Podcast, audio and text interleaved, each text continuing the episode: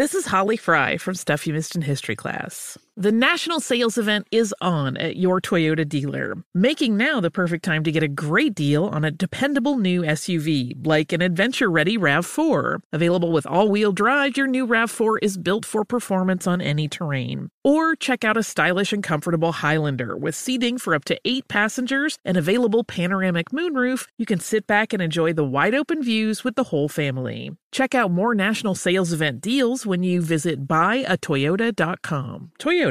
Let's go places. Are you ready to move your career forward? Make your comeback with Purdue Global and get college credit for your work, school, life, or military experiences. With these credits, you may have already completed up to 75% of your undergraduate degree. You've worked hard to get where you are. It's time to get the recognition you deserve and earn a degree you'll be proud of, one that employers will trust and respect. When you take the next step in your life and career, make it count with Purdue Global, Purdue's online university for working adults. Start your comeback at purdueglobal.edu. Nobody wants to outlive their money, but it happens, especially for women. That's why Gainbridge offers the Parity Flex annuity, designed for women's unique retirement needs, with flexible withdrawals plus a guaranteed lifetime income benefit that keeps paying you even if your account balance is zero. Gainbridge is helping build a better financial future for women. Retirement income you can't outlive is the ultimate flex. Start saving now at Gainbridge.io. Visit Gainbridge.io/ParityFlex for current rates, full product disclosures and disclaimers, and other important information. This is Alec Baldwin, and you're listening to Here's the Thing from iHeart Radio. My guest today wears many, many, many hats. He's a radio host, columnist, author, playwright, college lecturer, and has even written incidental monologues for a symphony. He's also one of my favorite broadcasters on public radio, the host of the Colin McEnroe Show on Connecticut Public Radio. It's the man himself, Colin McEnroe. On his show, McEnroe unpacks the week's events in news and pop culture, in addition to covering some truly eccentric topics like Neanderthals, zippers, tambourines, and punk rock. McEnroe's writing has appeared in the New York Times, Men's Health, McSweeney's, and even Cosmopolitan. As a columnist and hometown hero of Hartford, his work has appeared in local papers like the Hartford Courant, Stanford Advocate, the New Haven Register, and the Connecticut Post. Of all the paths Colin McEnroe could have taken, I wondered how he found his way to public radio. Radio was never the plan. The plan was to be a writer. And what happened actually was in 1992, I was a newspaper columnist, and that was right around the time that Limbaugh and Hannity and all those people, they had taken over what was the vast wasteland of AM radio and turned it into a different kind of wasteland with the kind of show that they were doing. But they took the AM band, which was almost useless at that point, and they revived it. And I was interested in that, and I was offered an opportunity as a newspaper columnist to guest host on 2 different radio stations. And to my dismay, they both offered me jobs on the spot when I got off the air. I mean, I thought this was like a horrible industry full of bullies and morons, so it was disappointing to discover that I was a natural at it. Right. You fit right in. Yeah. Well, the truth of the matter is that that's another thing that struck me is all your credentials. You know, you went to Yale, you went there on a scholarship, and then you wound up teaching in the political science department. Now, I studied poli-sci at George Washington University for 3 years before I then took off and went to NYU to study acting. But what specifically do you teach at the poli-sci department there? I teach a seminar in the spring term that's about political media. I mean, it's called 21st century political journalism. I feel like more and more it's about political media because there's such a blurring of all that. I will say this also. I'm relatively confident at this point about being, a pretty okay radio host. I have terrible imposter syndrome when I'm teaching in the poli-sci department at Yale. And when the seminar's over every week, I step out onto Prospect Street and I think, I am a freaking fraud. These kids should get their tuitions prorated and get their money back. Why do you feel that way? Why? I really don't know the answer to that, except that it's, it's a little bit out of my comfort zone. I wasn't a poli-sci major at Yale. I just think there's something about the classroom. I mean, they're looking right at you. I I mean, I went into radio so nobody would ever see me. So that could be part of the problem. But I also think that I've taught acting intermittently. You know, I did a full semester in 2013 at NYU with a teaching partner, Daniel Specter, who was a fully accredited faculty there. I taught an acting class with a friend of mine in the summertime at the old LIU Southampton campus before Stony Brook took it over. And my friend Michael Disher, who taught full-time at the faculty there, he and I taught a class. And I must say I didn't care for it because I don't think I have that skill to impart. I mean, I kind of look at them at the end and I'm like, well, either you've got it or you don't. Mm-hmm. You know, and I can make you a better actor than you were when you walked in, but I can't make you a good one. So the teaching thing for me, I felt uncomfortable teaching acting per se. Is there something you think you can teach? Oh, no, I think I can teach this. And I do. Right.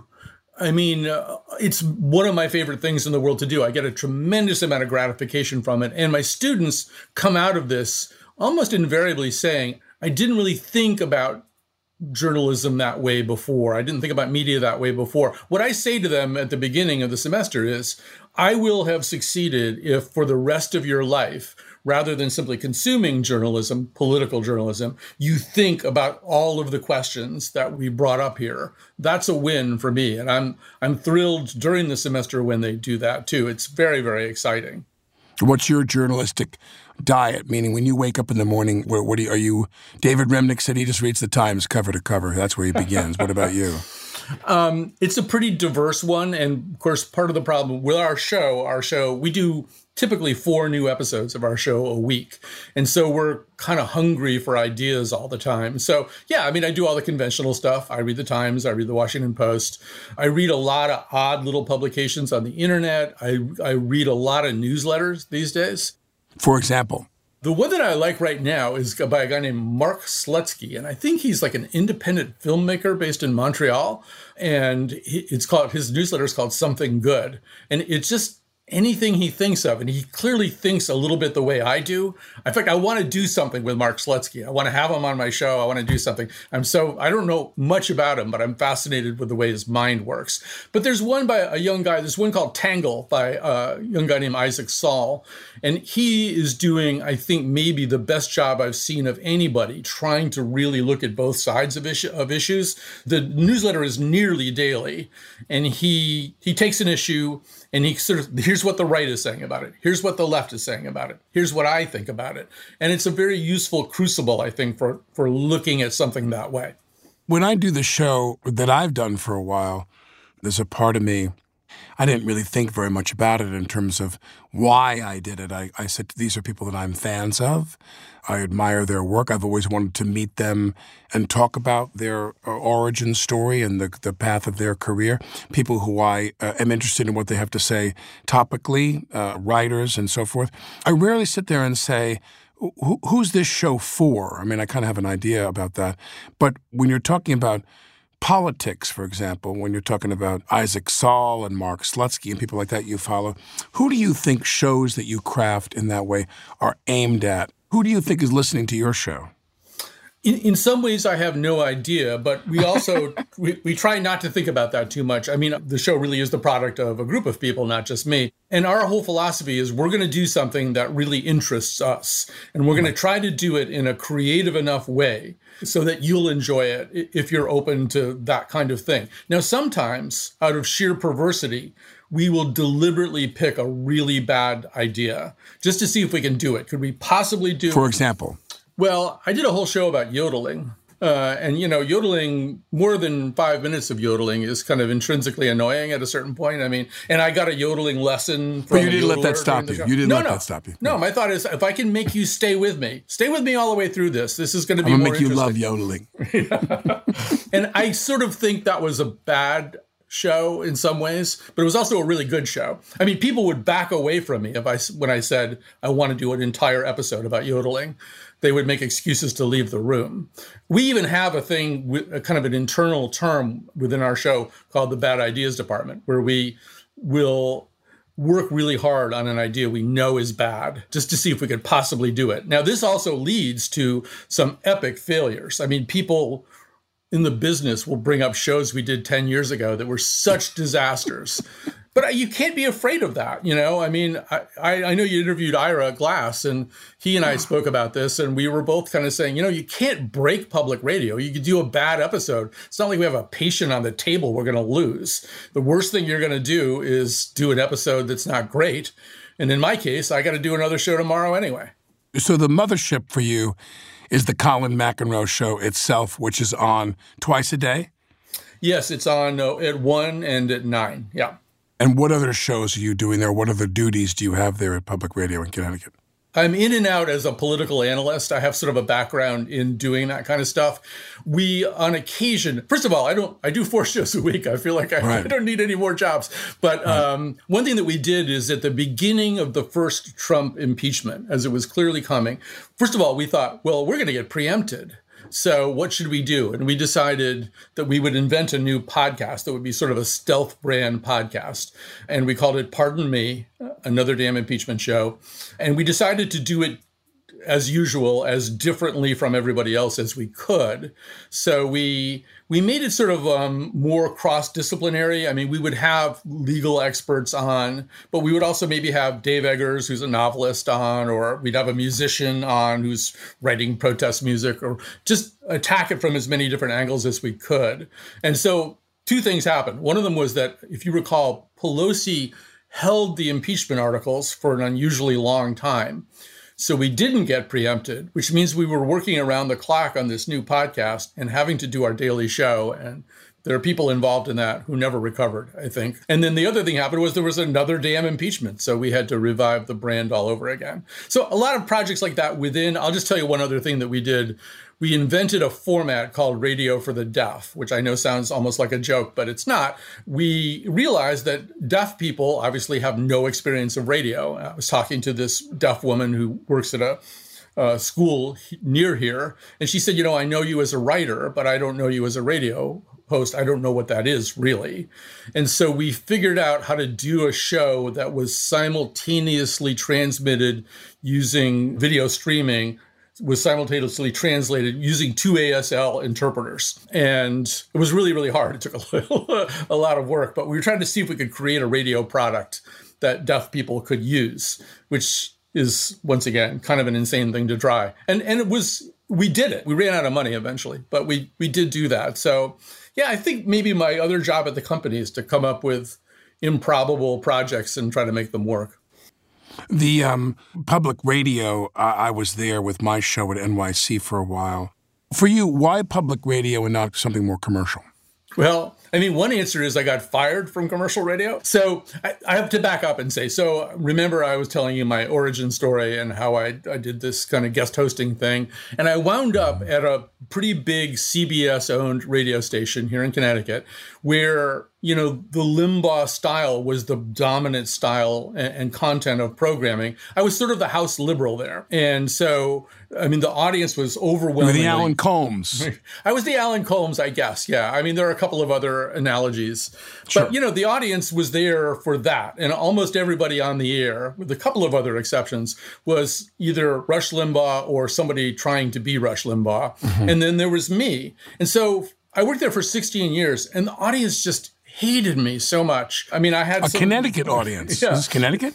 Yeah, but if the Connecticut still has conservatives, and that's who the programming on the station. I mean, I had a lot of people who liked the show, obviously, but just it was. I always felt like the sword of Damocles was hanging over me. One of these days, they're just going to fire me because the show's too wrong for the overall vibe of the station. And I'll just quickly tell you, in commercial radio, as you perhaps know from your previous or from your other experiences, so ratings are really important. Arbitron is the big ratings company, and they don't like us to ever talk to anybody from Arbitron because they're worried about the appearance of tampering. So one day I'm standing there in the studios and there's this guy walking towards me. He's pulling a suitcase and my boss is kind of hopping up and down behind him saying, he's from Arbitron and he wants to meet you. And he came to me. This is when they were, it was kind of a little nerve wracking. And he was kind of an ominous looking guy too. This is back when Arbitron was really relying heavily on written diaries. And he said, you know, I travel all over the country and I read all these diaries. And he said, I've never seen anything like you.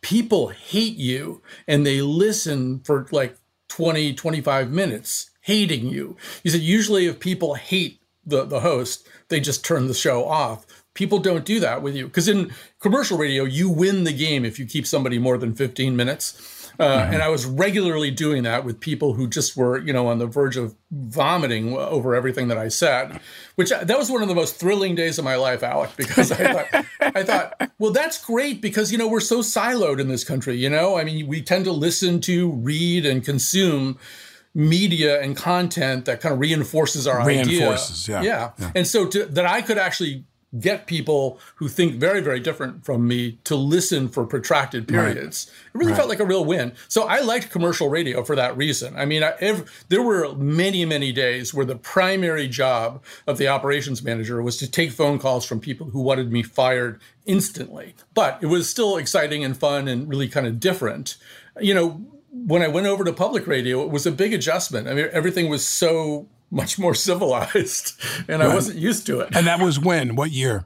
I started in 2009. And who brokered that arrangement? How did that come to pass? It was mainly a guy named John Dankoski, who was also a host at the time, but also kind of the leader of the newsroom. He'd been listening to me on this other station for a really long time. But I will say that at one point I was in a little meeting with the big bosses, and one man, a very, very nice man, he had this huge binder. And he said, these are the public radio standards and practices. This is the handbook for public radio. So I'd like you to spend some time reading that. And he kind of pushed it across the table to me. And in the nicest way that I could, I pushed it back to him. And I said, I'm not looking at that. I don't want to know what the standards and practices are. If I did read it, it would be for the purpose of violating those standards at every opportunity. And they've been very patient also with that aspect of me. Colin McEnroe. If you enjoy conversations with talented broadcasters from public radio, check out my interview with WNYC's Brian Lehrer of The Brian Lehrer Show. The other thing about live radio as opposed to podcasts, people are constantly coming and going. So you have to reset, right? This conversation has to make sense if you tune in at 10 o'clock or if you tune in at 10:08. Right. We have to constantly be thinking, okay, if this person tuned in to this half-hour segment, 17 minutes through, we want it to be able to make sense for them, but at the same time, be able to progress for the people who've been there since the beginning. It's just sort of a whole other layer of presentational awareness that you don't have on television and they don't have on podcasts. Hear the rest of my conversation with Brian Lehrer in our archives at here'sthething.org. After the break, Colin McEnroe on terrestrial radio's potential extinction.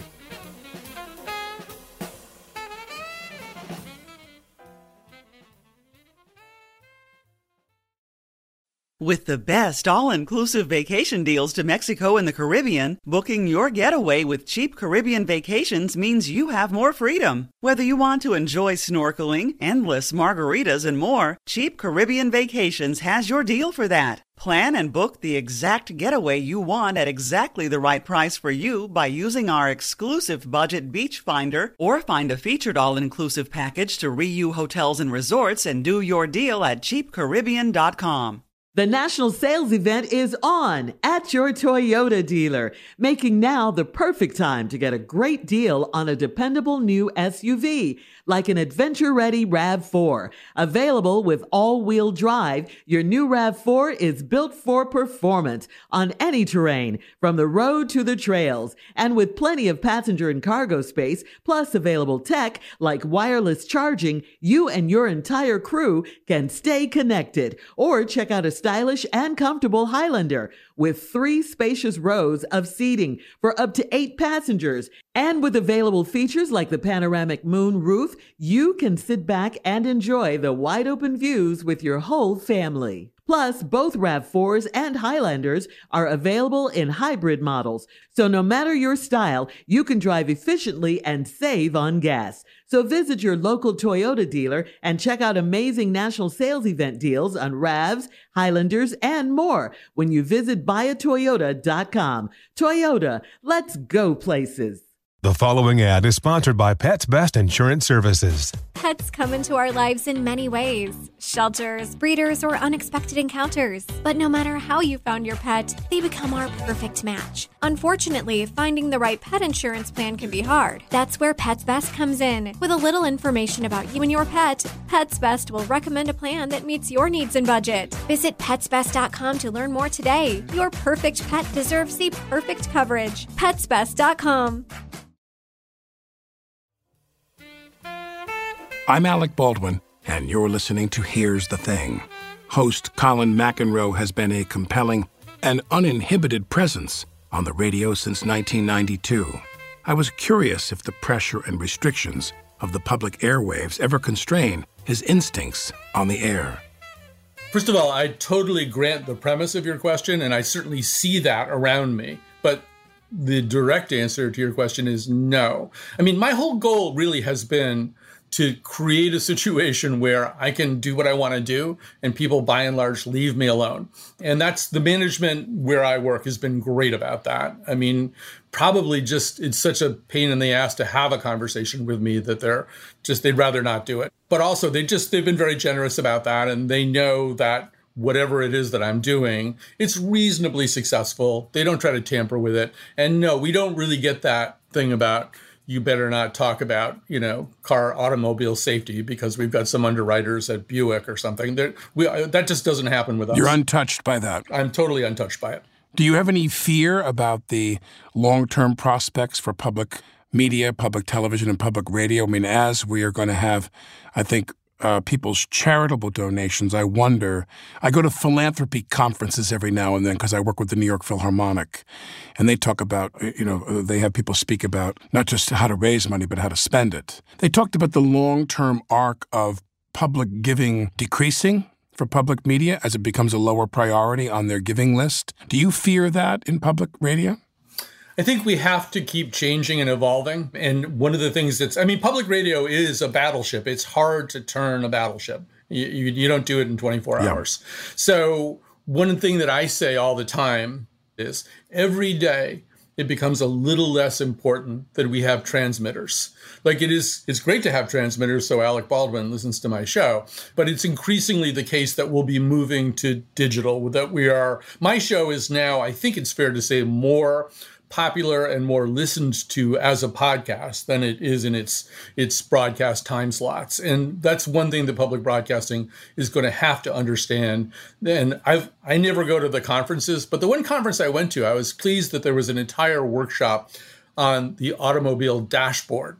Because, you get lazy in radio and you think, okay, everybody's got a radio in their car and they're driving down the road at 1 o'clock and they're going to turn on the Colin McEnroe show. But increasingly, of course, their dashboard is far more complex than that, and it often has smart speaker features where they can say, well, I know, put on Here's the Thing. I don't want to listen to Colin McEnroe. So we've got to sort of face up to that. I know it's your voice that comes on and says that, which I'm going to talk to Subaru about that. I want that changed. Yes. But we've got to rethink all of those paradigms all the time. You cannot continue to do the same thing you've been doing and expect that to work. And in terms of the fundraising part, I don't know. I think that's on us. If we do the right kind of programming, it's pretty easy to go to a funder and say, look at this, look at what they're doing. Wouldn't you like to underwrite? Now, I don't need massive amounts of money to do my show, so I can't speak for, what it's like for, Here and Now or something like that. Now, writing was the plan, as you mentioned, and you've written for quite a deck of publications, The Times, Men's Health, Cosmopolitan. What did you write about for Cosmopolitan? I'm going to answer this question, but with great reluctance. I'll just quickly say that I had a little downtown office for my freelance writing career. This must have been back sometime in the 90s.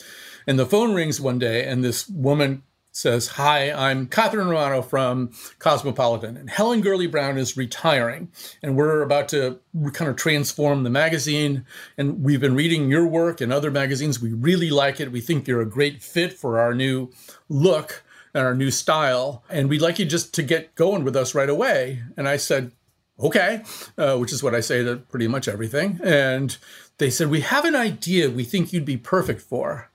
And I said, okay, well, what is it?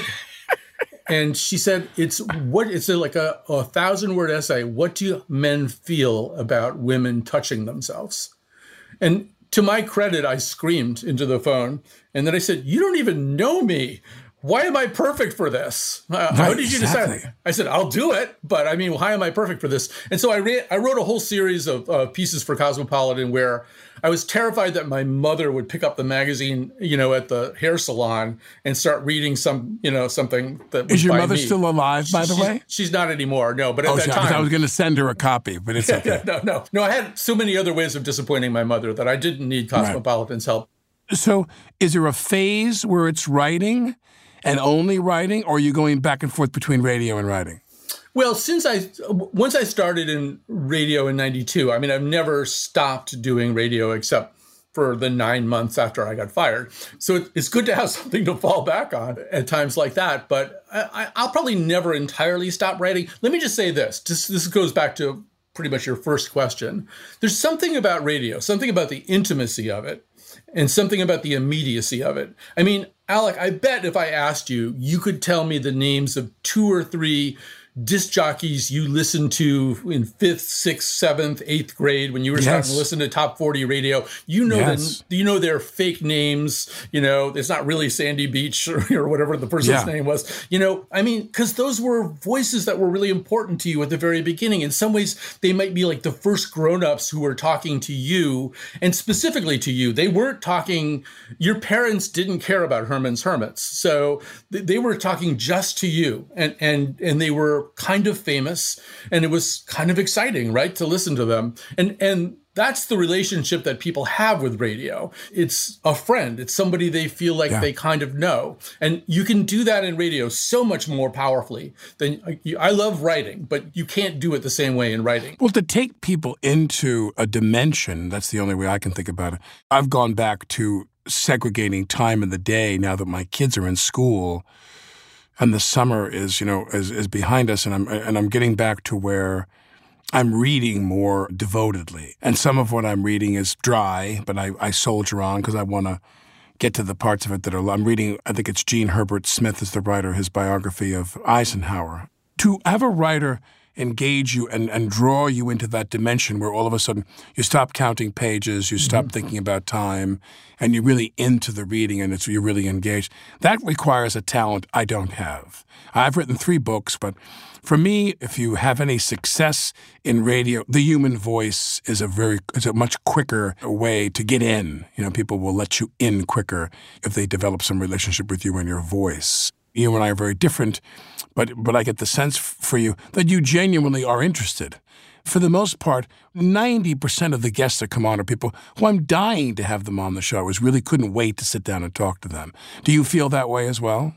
I do. I mean, the enthusiasm is still there. Yeah, I'm pretty excited most days. One of the ways that you and I are different is you're very good at interviewing people that you admire and people who are pretty famous, and I tend to be interviewing people more. I don't think I'm very good at that. In fact, I think I'm actively bad at interviewing people I admire, and I almost now try to avoid it because I know how bad I am at it. And so for me, what drives it more is this: we pick a subject, we pick an idea, right, and then we try to put the voices in with it. Just, we did a show about Occam's razor, which is a concept that begins in the Middle Ages. But for the most part, for me, it starts with the idea. When I'm interviewing somebody really famous, particularly somebody I admire, I don't have the kind of detachment it takes to make that a good interview. Colin McEnroe. If you're enjoying this conversation, be sure to subscribe to Here's the Thing on the iHeart Radio app, Apple Podcasts, or wherever you get your podcasts. When we come back, Colin McEnroe tells us how he inherited the playwriting gene, despite his father's intentions to steer him anywhere else.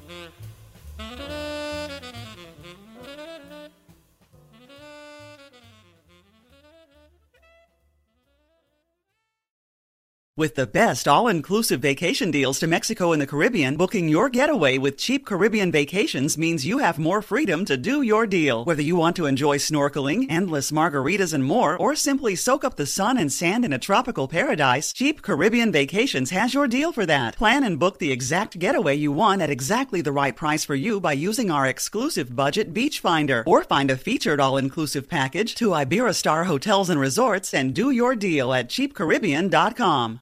Hey guys, Mario Lopez here to tell you the national sales event is on at your Toyota dealer, making now the perfect time to get a great deal on a dependable new SUV like an adventure-ready RAV4. Available with all-wheel drive, your new RAV4 is built for performance on any terrain from the road to the trails. And with plenty of passenger and cargo space, plus available tech like wireless charging, you and your entire crew can stay connected. Or check out a stylish and comfortable Highlander with 3 spacious rows of seating for up to 8 passengers. And with available features like the panoramic moonroof, you can sit back, enjoy the wide-open views with your whole family. Plus, both RAV4s and Highlanders are available in hybrid models, so no matter your style, you can drive efficiently and save on gas. So visit your local Toyota dealer and check out amazing national sales event deals on RAVs, Highlanders, and more when you visit buyatoyota.com. Toyota, let's go places. The following ad is sponsored by Pets Best Insurance Services. Pets come into our lives in many ways. Shelters, breeders, or unexpected encounters. But no matter how you found your pet, they become our perfect match. Unfortunately, finding the right pet insurance plan can be hard. That's where Pets Best comes in. With a little information about you and your pet, Pets Best will recommend a plan that meets your needs and budget. Visit PetsBest.com to learn more today. Your perfect pet deserves the perfect coverage. PetsBest.com. I'm Alec Baldwin, and this is Here's the Thing from iHeart Radio. Colin McEnroe is the author of 3 books, including a memoir and a collection of his hilarious columns. His writing also found its way to the stage. He co-wrote the play A Woman of a Certain Age with Steve Metcalf and Larry Bloom. I'd sort of avoided playwriting. My father was a playwright, and he had 2 shows on Broadway, and then he had a lot of trouble getting produced. And his goal in life was to make sure I did almost anything other than that. He wanted me to stay out of the theater in every possible way. So I hadn't really done too much like that. And these 2 other gentlemen, who I knew pretty well, were at a point where they realized that they had songs, but neither one of them was really able to write the so-called book of the musical. And so they brought me in. There was not a lot of time to do this. We thought we would be working on this for 2 or 3 years. We wanted a place to kind of workshop it. And there's a beautiful theater in Connecticut called the Arbitron Playhouse. And if you go there and you look at the walls, it just turns out everybody, has appeared there at some point. I mean, like Groucho Marx performed there. So we said, look, can we just come in during a flat time in your schedule and just, scripts in hand, workshop this show? And their board met and they said, no, we want you to actually put the play on with real actors and costumes and sets, and we're going to give you a budget and here's some money. And we really weren't ready to do this at all. So yeah, that was sort of the story of that. And it took maybe, I'd say, 4 years off my life. I was approached a couple of years ago to write some material for a symphony orchestra that was going to do Liszt's Faust, which is a very, very difficult symphonic piece. And it's too long, and there are a lot of problems with it. So they said, what if you could write the kind of interstitial dramatic interludes? And so the orchestra would stop playing, and some actors would come on, and they would, they'll perform your material, and then the orchestra will come back. And I was working with a very good conductor, a very good director, and I was writing this stuff. And I just thought, this is crap. I am terrible. And I was actively discouraging friends from college from coming to this, people who've known me for 40 years. And then the actors showed up, and they hired really good actors from New York. And we had a table read. And I got up from the table read at one point. I kind of excused myself and went into the hall.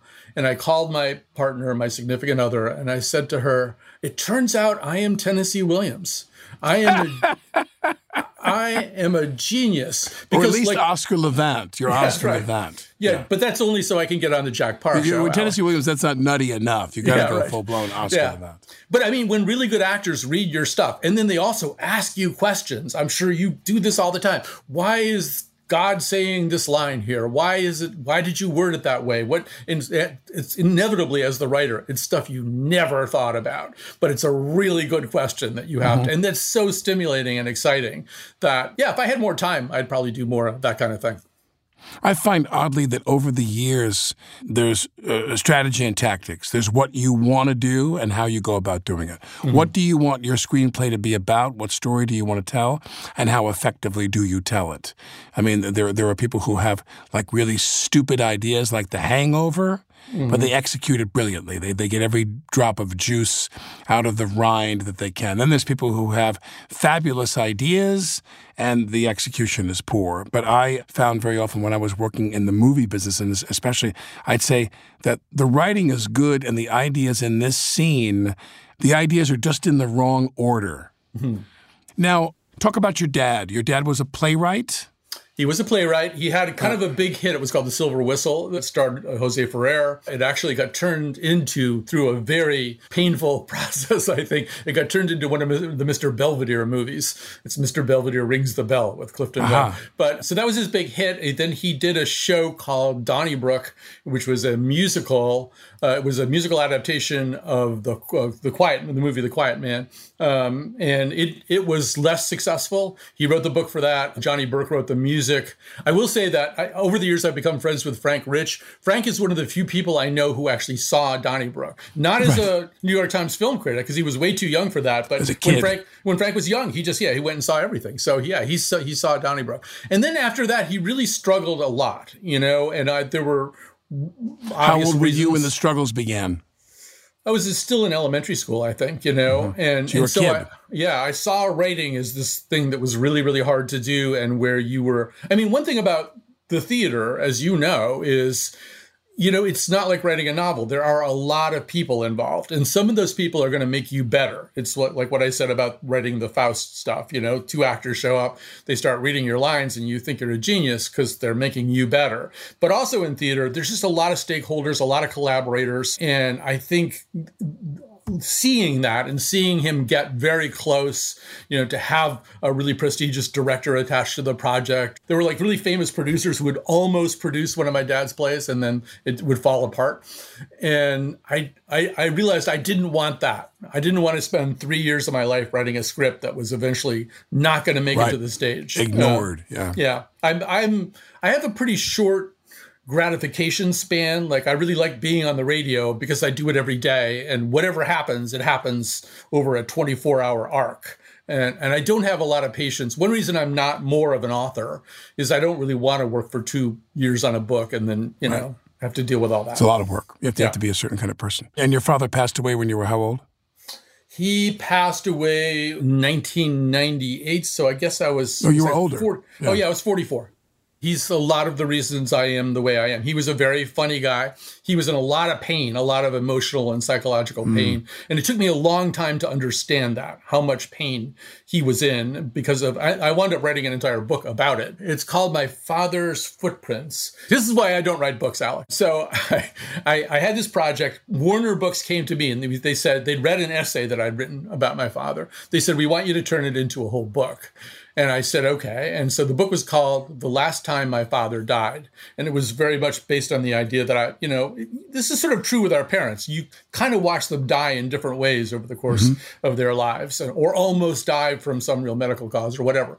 So it's called The Last Time My Father Died. And I think this is kind of right around the time of Tuesdays with Morrie. And I think they were thinking, they'd read this essay and they thought, oh yeah, this will be like Tuesdays with Morrie, but it's his father and his father dies. And it wasn't anything like that. It was this kind of big Irish book about Irish American dysfunction. And it wasn't a big book, but it was a lot of big dysfunction in it.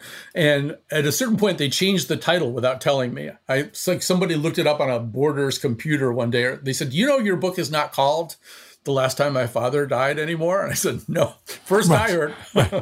Exactly. Now, you're born and raised in Connecticut. Did you spend any length of time living anywhere else? Not really, no. I mean, I made it worse by going to Yale, so I didn't get out of the state that way either. I'm very similar, which is I used to tell people my dream, and it remains my dream. I've abandoned it for practical purposes, but in my heart it still lives, which is I get a nice little house in Stockbridge, Massachusetts, and I can walk to the Red Lion and have lunch every day, and then I can, read a book or what have you. I just love the Berkshires. I love Tanglewood. That's my favorite place in the world. And I love the area in Vermont where my wife and I just bought a home. But to stay somewhere and to live somewhere for maybe not your entire life, but much of your life, I mean, large chunks of your life, I'm kind of fond of that idea. Is there anything that you wish you'd done differently? Are there places that you wanted to live? I mean, forget about your career. Are there places you wanted to experience and live there for a while? Did you ever contemplate that? Yeah, I mean, I'd like to live in Paris for a year, but then I'd like to come home to Connecticut. I mean, this is really home, you know.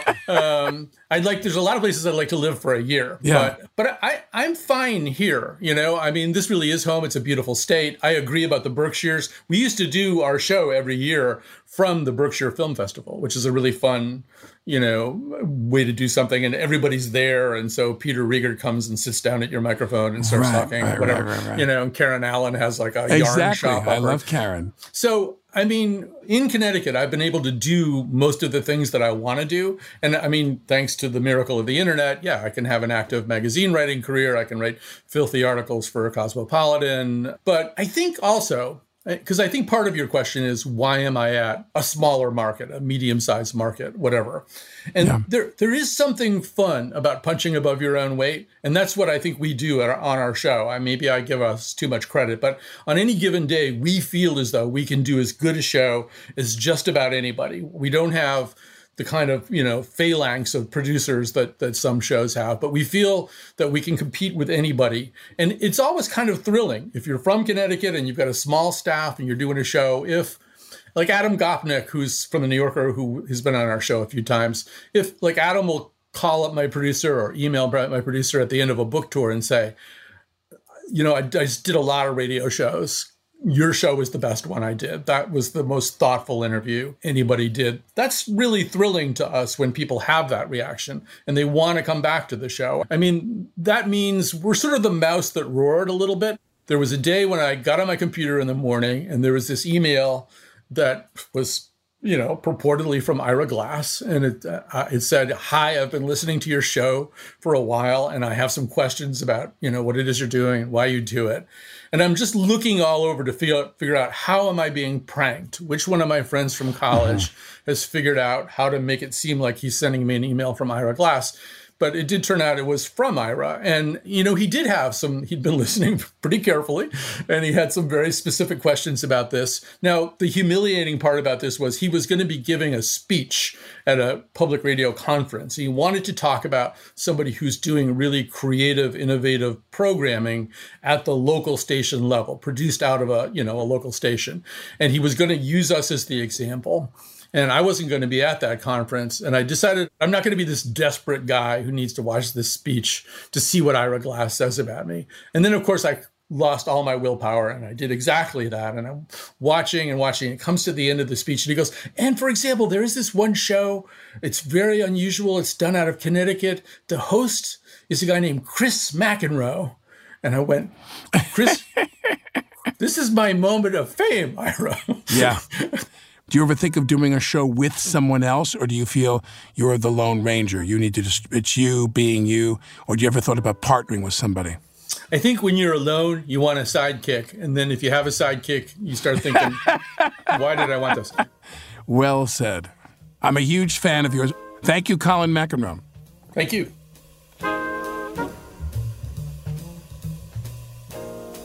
My thanks to Colin McEnroe. This episode was recorded at CDM Studios in New York City.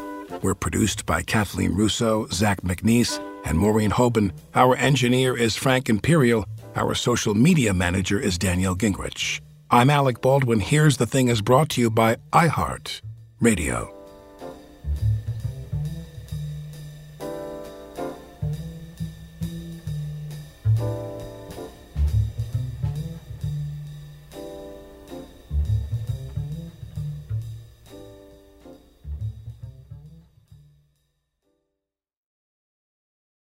You deserve to treat yourself, so turn your tax refund into a U fund and give yourself a Straight Talk Wireless Extended Silver Unlimited plan and get a new Samsung Galaxy A14 on them. You can get a great everyday value on wireless with Straight Talk's unlimited plan starting at $25 a line per month for 4 lines. You'll save so much, you'll be enjoying that refund all year long. It's the refund that keeps on refunding. Find Straight Talk at straighttalk.com or at your local Walmart store. Taxes and fees not included. Offer valid through 4/14/24 while supplies last. Online only. Must purchase a Straight Talk Extended Silver Unlimited plan to qualify. Limit of 5 phones per customer. Family plan discount with 4 lines all on the Silver Unlimited plan. Not combinable with auto pay discount. Nobody wants to outlive their money, but it happens, especially for women. That's why Gainbridge offers the Parity Flex annuity, designed for women's unique retirement needs, with flexible withdrawals plus a guaranteed lifetime income benefit that keeps paying you even if your account balance is zero. Gainbridge is helping build a better financial future for women. Retirement income you can't outlive is the ultimate flex. Start saving now at Gainbridge.io. Visit Gainbridge.io/ParityFlex for current rates, full product disclosures and disclaimers, and other important information. With the best all-inclusive vacation deals to Mexico and the Caribbean, booking your getaway with Cheap Caribbean Vacations means you have more freedom. Whether you want to enjoy snorkeling, endless margaritas, and more, Cheap Caribbean Vacations has your deal for that. Plan and book using our exclusive budget beach finder or find a featured all-inclusive package to Hyatt Ziva Riviera Cancun at cheapcaribbean.com. That's cheapcaribbean.com.